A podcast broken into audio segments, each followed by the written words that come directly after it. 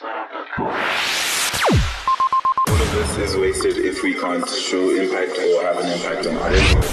All of us have a story to tell. by Mash Startup. It's about impact. It's about mentorship. Check out our website for more exclusive content on www.masstartup.co.za. It's about entrepreneurs coming together to say, I have a journey of my own. That journey is not perfect, but I want to see if there's things that I've learned that I can impart on others.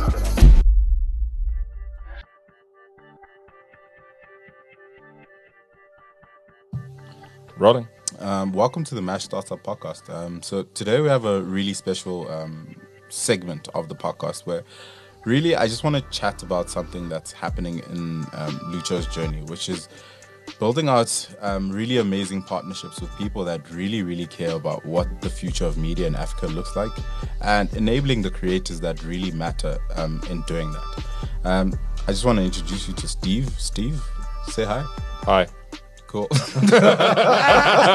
Thanks, Steve. I want to introduce you to um, my new partners as well, um, Luyanda and Tulu. Say hi, guys. Hello. Hello. Cool.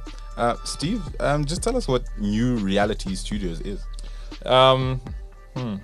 So it's technically it's a real-time production studio, right? Um, real-time is the type of rendering techniques that we use to make content. So like you get offline rendering companies and you get uh, real-time rendering companies. Offline companies are the guys who make like animations that take like four or five years to make. Real-time production companies are guys who use game engines to make stuff, right? So we're like a content studio that makes content and experiences and applications for um, for enterprise and companies, all focused around virtual and augmented reality. We're basically a VR and AR studio, um, you know, but we have a specific kind of you know service and offering that that you know makes us unique in the market. And why did you build a podcast studio? Uh, cause you guys asked for one, and I was like, all right, cool.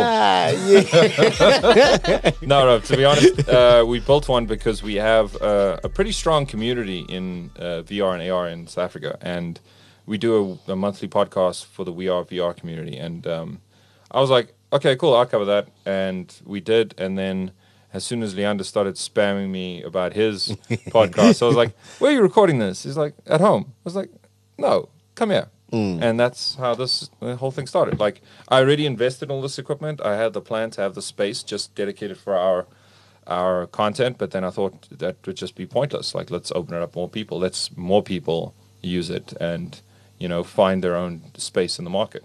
I've done a lot of these projects where it's like we don't really know it's going to work. You know, between Putfighter and projects in the past, you know, things that are invested in games and and pieces of contents and shows and stuff like that. And you know, we really don't know it's going to work until we try it. So I thought, What the fuck? fuck it, let's try it. Yeah.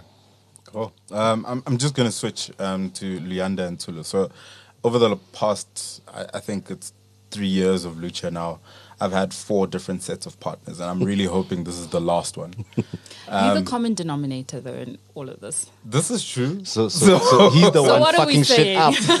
so what, what, is- what exactly are you saying? Um, I'm hoping this is the last one. and I'm very confident, mainly because of the work that we're doing and the preparation that we've put in, um, the the thinking, um, the, the the I feel like this is way more intentional, way more conscious, and way more um, valuable. Um, way before we even built out a solid partnership, I felt like the conversations that we were having were really, really important. And I just want to understand, like, why do you guys think it was important to join Lucha? Creation, content creation. Look, the way I see the world, experience the world, the way I understand the world is through content and through stories. And I, don't know about you, but for the longest time for me, um, that's how I resonate with people. That's how I resonate with things. That's how I understand. That's how I make meaning. So, offering information, consuming information, being a part of that information, that's it. Luyanda? I hate seeing cool shit not getting the light of day. Um, I I wanted to. I know how to scale shit, right? Like to some level. I want to be part of that, and I created a podcast primarily because I wanted to talk about things that I didn't see in South Africa, right? Like Yeah. happening at all, and then these opportunities came up. I mean, Steve was just like, dude, come record your podcast here, you know, because of like the authenticity of it, right? And you've got one of the most authentic voices in South Africa that I've heard, right? Um, not just you, just the Lucha Network. And being part of that and growing that, ah, man, that excites me, you know? Can I tell you something that I found from also having many partners in many businesses and and you know getting fucked without lube badly m- many times. Okay. Let me tell you, there's in every decision you make about taking on partners in a business, it comes down to a formula, right? To a, an equation. Sometimes it's a pros versus cons list. Sometimes it's a SWOT analysis. You know, you make these decisions based on information, right? And the information and how you process it will, you know, give more weight to your decision. And I actually found that the best way to think about partnerships is if one plus one doesn't equal four, don't do it. Mm. Mm. Right? Because you yourself, you know you're worth twice as much. Sure. Right? Yeah. If you are getting into partnership with someone and one plus one doesn't automatically make two plus two, don't do it. Hmm. Because you're going to feel undervalued. That person is, is not going to find the right purpose and direction. And later in the journey, you're both going to be at a friction point and you're going to have to make a change. I think I hit that friction point very quickly with previous founders. Yeah, I've been in the same place with you, bro, because like, you know, We've been there together. Yeah, yeah. Actually, T- TC and I, we both got like, I mean, I call him Top Cat for a long reason I'm not going to get into right now, but like, we've we've been in the same position with the same people, and you know, like you realize that what you need to ask yourself about the people in front of you that you're doing business with is like, what is their expectation, and what is your expectation of them, right? Mm. Because sometimes a partner will just give you money. Okay, Cool. Their expectation is you pay back the money with some profit and mm. interest. Cool. You're happy. You know what that's about. They leave you alone to do your business. You know what you have to give them. They know what they're expecting of you. Yeah. The problem is like when you get into business with people and it's like, no, no, we'll do it 50 50. Okay, great. That cool. But what do you bring? Mm. I know what I got to bring. What are you mm. bringing? If you don't have that conversation from the beginning, if you can't have the hard conversation about who's doing what and what the expectation on both sides is from the beginning, you're going to have it later and it's going to be fueled by uh, frustration mm. and anger and debt and problems mm. you know like if you can't set the tone for your partnership from day one you're not going to set it in day 100 you know You know what? What's interesting, I found that I've sort of found a workaround from that. You probably know this method, the splitting the pie method. Yeah. Um, where you don't you don't vest the equity up front, right? We've got all got a vesting schedule, mm. right? If you put in money, it obviously vests up front, right? Mm. yeah. But if you're doing it on sweat equity with partnerships, is you vest according to deliverables, right? Mm. And then you tie yourself to those deliverables in time frames. And then when you're fucking frustrated with someone, you just pull up the deliverables and go, you haven't delivered X, Y, and Z. And when somebody's delivering, you don't get frustrated with them. Even if you don't like their personality or whatever. You're like, No, sure. we're different people. That makes a lot of sense. That Mm, actually makes a lot of sense, especially because if you, I mean, from the position that you're sitting in, Mash, you have a brand to protect. You know, you have a, a dream to protect, essentially. And you bringing in all these other partners. Yes, we may all be on the same page as you, but ultimately, you need to call the shots. If shit's not happening, it's not happening. Yeah. And there's there's no time to be like, okay, but we can split revenue. It's your efforts give you the work. Yeah. Exactly. Uh, But So also, it, it needs to match. yeah, but I also feel like um, being overly attached to things is risky sometimes. I'm very, very passionate about this. I think this is probably my next 10 years in terms of the work that I really want to do. Mainly because I feel that um, this could be the thing that changes media in Africa forever, right? And um, this could be the thing that really changes the way people tell stories about Africans. I think this could be the thing that shows people that there's value in investing in young people becoming part of the media infrastructure. Okay, well, I agree with that. Um, you know, I've I've had a couple knocks in the media space and try to figure out what the real landscape is because there's no stats that tells you anything really in No. South Africa or across Africa, right? And for context, I've been to like a lot of African countries as well, and I've seen different markets and different experiences and places. What's important to remember is that you are in Africa. You're not in the West. You're not in the East. You're in the middle, and the middle is different from everywhere else, right? Yep. So you can't have a you know pick and play strategy. No, that worked in that market. Let's drop it here. It'll do the thing. No, you can't do that. What needs to happen is a mentality of failure and a mentality to try, because that's not really a South African thing, right? Mm-hmm. Like there's a number of factors that will deteriorate someone from taking a risk, right? Mm-hmm. Black tax is one of them. Your your parents will not accept that you're going to go and risk five years, ten years of your life doing entrepreneurship, Mm. whereas white parents do that. They're used to that. Mm. Like in the valley. You're expected to have a startup in your garage, otherwise you're wasting your time, right? Like it's very different culture sets. When are you making your first billion? What's Yeah, wrong yeah, with you? Where's your startup? What's going on? Why aren't you making an app for sharing dick pics? Come on, man. What's going on?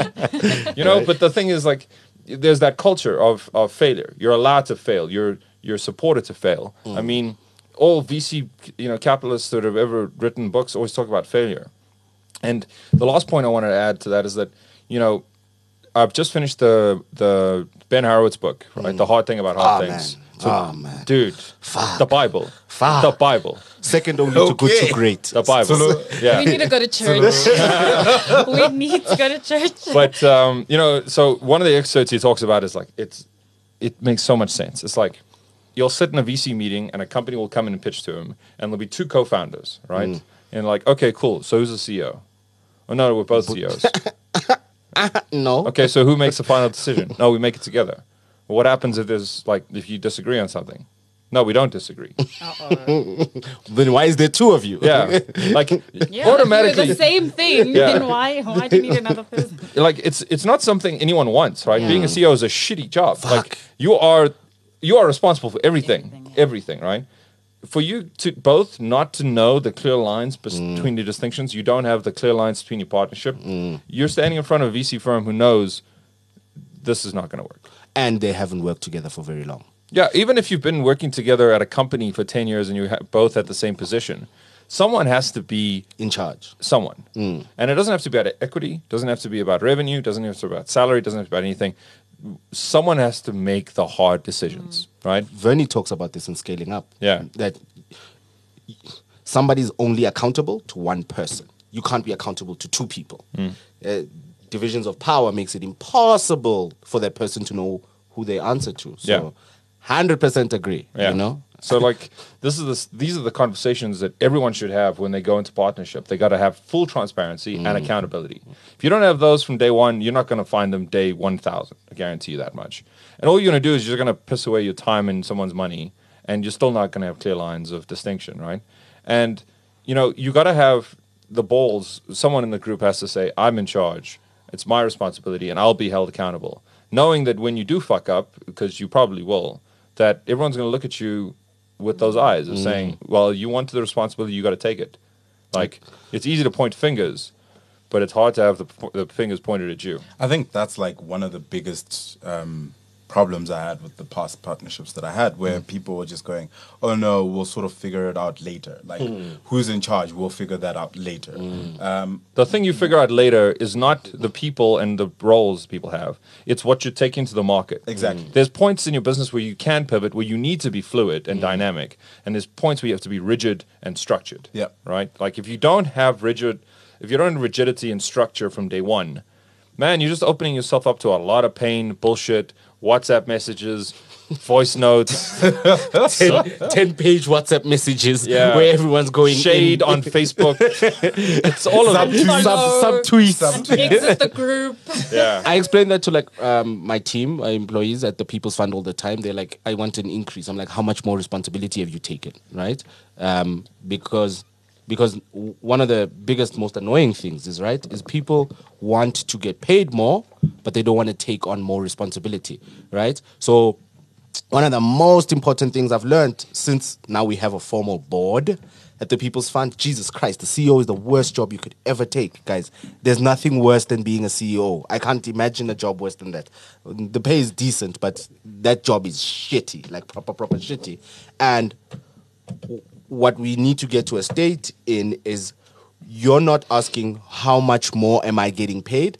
You're asking how much responsibility do I want to take on. Mm. Like that that determines what role you jump into. It's, Right. It's not a what's my reward, right? Like w- So I was listening to Naval yesterday, mm. and, and he was talking about this. Just how much more accountability is will, is someone willing to take mm. on specific tasks, um, specific roles, whatever it is. Mm. If someone's willing to take on more accountability, as mm. in, okay, I am accountable for this much more. then it's fine to go, okay, I want more money. Mm. But if it's just, and also ha- taking on more accountability makes you much more valuable to that organization as well, and makes you way less replaceable. Because if you can take in more, and I can still pay you, you know, moderately the same or possibly a bit more, Yeah. but I know that you will take this on mm. and you will own it and you can deliver on it. Mm. That changes the dynamic mm. and that matters. Yeah, so I, you know, I, l- let's do a role play exercise, right? Because I've had this problem a thousand times. I've had like a hardware store with my family that had like seventy people. Empire State got up to fifty four before you know I got out of that. You know, I've been in all was at kinds of 12 different before spaces. I got out. Yeah, be lucky you didn't stick it out, those bastards. Um, anyway, let's do a role playing exercise. Who wants to play with me? I'll play. Let's go. Okay, TC, let's do it. You, you're employee. I'm employer. Right? Okay. You, you want to raise? Sure. Go. How would I go about that? I don't No. want to teach. My, I don't want to teach my team. If they listen to this, they'll teach. It will teach my team how to get the raise. No, th- you're not getting the raise. I'm just showing you how you need to think. Sure. So that if you want the raise, you're Steve. prepared to get it. Steve, um, I've been carrying 12 boxes instead of 10, Mm-hmm. um, but I'm still getting paid for 10 boxes. I'd like to go to 12 boxes. You'd like to you'd like to carry on 12 boxes. Yeah, I've been carrying 12. I'd Uh-huh. like to get paid for carrying 12. Okay, let me ask you, uh, how much is a box worth? So, Steve, the thing is, I, I'm just measuring it according to what you paid me. Uh-huh. Um, so you were paying me 500 bucks per box. Uh-huh. Now you're paying, you're still paying me 5,000 rand. Uh-huh. I should be paid 6,000 rand. Okay, you want that extra amount. Yeah. And you want to be liable to carry 12 boxes every day. What do you mean liable? So I'm going to make you carry 12 boxes every day. Like you're going to have to make sure that you carry 12 Sure. boxes every single day. Sure. You want that that extra 1000 rand. Sure. For now, it looks like it's something I want. Okay, cool. And if I give you 15 boxes, you want 7.5. Is that what you want? I'm not sure I can carry seven, 15 boxes. Okay. Well, are you 100% sure you can carry 12? I'm pretty sure. Okay. All right. So I'm gonna I'm gonna give you an increase on the premise that you can carry 12 boxes every single day for the next month because I can only justify after a month. Yeah. So carry those boxes for the next month, and if you do it and you don't drop any, and you always deliver 12 every single day, I'll give you what you want, knowing that your your value and the measurement of what your value is to the company is clearly defined. But but but I went I went to Best Buy and they were giving 600 rand per box. Mm-hmm. Okay. I interviewed for them. Okay. Uh, um, Oh, that's nice. So what? You're giving you 30 days now. You're giving your notice. no, I, I was just I, I was just saying that they pay more. Yeah, so go to Best Buy. It's fine. So what happened? Wait, My man, let me tell you something. If somebody in your organization is telling you to go somewhere else, that someone else is paying them somewhere else better, well, then what the fuck you doing here? Go. I only took I only did that experiment with you because you've read um, Ben and Yeah. you've read Good to Great. I knew you'd answer that. But like, bro, if, if like if you go to another organization to try get me to pay you more, fuck off. yeah, like, bro, I'm. Uh, it's like it's like you're going to the bar when you're not single. You're mm. with someone. Mm. You're going to the bar to feel out the market. Mm. You know what you are? You're a whore. That's what you are. Oh, Literally. That's what you are. Sure. Yeah. No, no, no. You want if you're not happy where you are and you want something else, cut your relationship off and go out and do something. Exactly. You'd owe that to that person.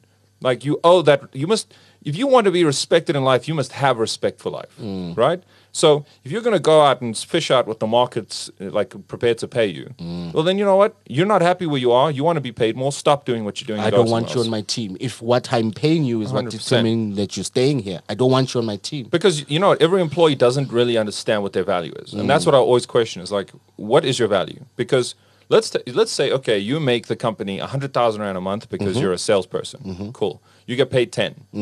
Okay, shit. Let me ask you, yeah, what does the company make out of the hundred? Do you know? No. What does it cost to keep you in the seat? What does it cost to have electricity on? What does it cost to give you the kitchen and all the supplies? What does it cost to let you have 21 working days a, a- a year to go on holiday? What does it cost? Oh, you don't know. Mm. So then how can you know what you want? Exactly. So when you understand what your role is, what your value is to a company, you will deeply understand whether you're being exploited or not. And if you're being exploited and you can clearly articulate why you're being exploited and your employer still doesn't give you anything, well, you're in the wrong place and you should go somewhere better. But if you don't know what you're arguing for, then you're you're just going on the premise that my emotional reaction is going to be correct. It sounded like Tulu wanted to touch on this because I just thought of something. You know what? I was just um, backtracking Sure. to what you said earlier. You know this this this notion of my contribution equaling my share and and and. and. Mm-hmm. I was just thinking about it in the context of a lot of environments, you get people who are putting in the work, they're doing what they need to do, but mm. that stepping up and putting my hand up, it's almost like, okay, now we need this. So, Mash, are you available for it? Mm. Instead of having employees saying, hey, I foresee a gap, I see that there's a need, I see this, this, this, this, and I'd rather put myself up and do it mm. than wait for the instruction mm. that comes from above, from mm. heaven Yeah. to say, hey, why don't you pick this up? And therefore, we can maybe discuss. See, or but this is this is where I'm at. Is like people need to understand value, right? On all on all spectrums, you got to understand what your value is in the company, what the value of the company is to you in your life. Mm. Like you're in a dead end job, you're only there for the money every month. You're no value to no one. Mm. You you've not reached your performance. You're not excelling. You're not growing as an individual. You're just there for a salary, and you're always going to underdeliver. even if you are ticking the boxes, but you you you did wait. Mm. Yeah. You're there, but mm. you're not there. But you need to move. Yeah. Like the world is fluid, and I understand that it's hard to find jobs right now. But if you're the right person for a job, and you're interviewed, and you deliver the correct presentation, you give the right like energy, people understand who you are. You're getting that job. Yeah. Hundred percent. I just hired five people. Most of it was energy. Even though they passed, they ticked the things. Yeah. It was. I like how you think. Somebody did. There's an assessment in the test. Hmm. They did more than what the assessment asked for. I was like, you're in. And one of the questions I was asking, salary expectations. They were below what we were going in the market with. I was like, you are here to build, right? Yeah. Like you are here to build Yeah. because you know I'm a small company. Yeah. And that brings back that other responsibility. So it's not only the employee's respons- employee's responsibility, but the employer Yeah. to train our people how to read the financials, right? Like, Yeah. or to keep an open book of going, this is Oh, how they, certainly, yeah. yeah you right? Yeah. Like, this is how much the company is making. This is the value you're bringing in, Mm. and this is how much I'm taking from your value. But because I'm orchestrating this whole thing Mm. and ensuring you're getting a paycheck, I'm going to take off of your head, right? I Like, think I think it's going to be a very long time before South African, you know, startups, small businesses, or just corporates in general mm-hmm. start thinking that way. Mm. Where it's going, look, Well- we can open this up. I will show you exactly what's happening. Yeah. Mhm. full transparency, full run- vulnerability. Yeah. I want you to know mm. what you're bringing to this whole thing and mm. what this thing actually looks like. So I mean, I give I give a lot of talks on the fourth industrial revolution, right? And what's the effect in emerging economies? Like, what will artificial intelligence do for countries that still have not developed to a point where there's a healthy poverty line, right? Like mm, a, a, mm. a medium across it. And the problem that happens is that like the industrialized nations, the ones that have all the capital, the ones that are investing in this technology and, and getting themselves into a position where they're going to maximize the profits from it, are putting emerging economies at a huge disadvantage. Mm. What will happen, though, is that when new technologies allow for people to have more dynamic workplaces, you see that people find their their true callings much quicker. Like mm. you've seen this with millennials. Millennials are now on these apps and, and on websites to get freelance work. TaskRabbit is a huge business in the States. Like the gig economy is a real thing, mm-hmm. right? And the gig economy is understandable by millennials because they're the ones who kind of built this economy by themselves. But the methodology of the gig economy will translate into more and more businesses. Mm-hmm.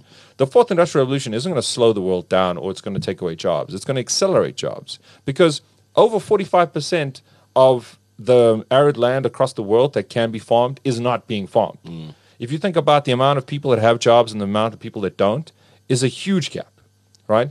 The world economy is not even close to where it will be at its full potential, right? It needs catalysts to make those things expand. It needs another internet. It needs another smartphone. It needs more connectivity. It needs all these catalyst points, and they're all coming. There- there- there's nothing that you and I could do to stop it. They're coming. The question is when people embrace them well, then they'll be prepared for them.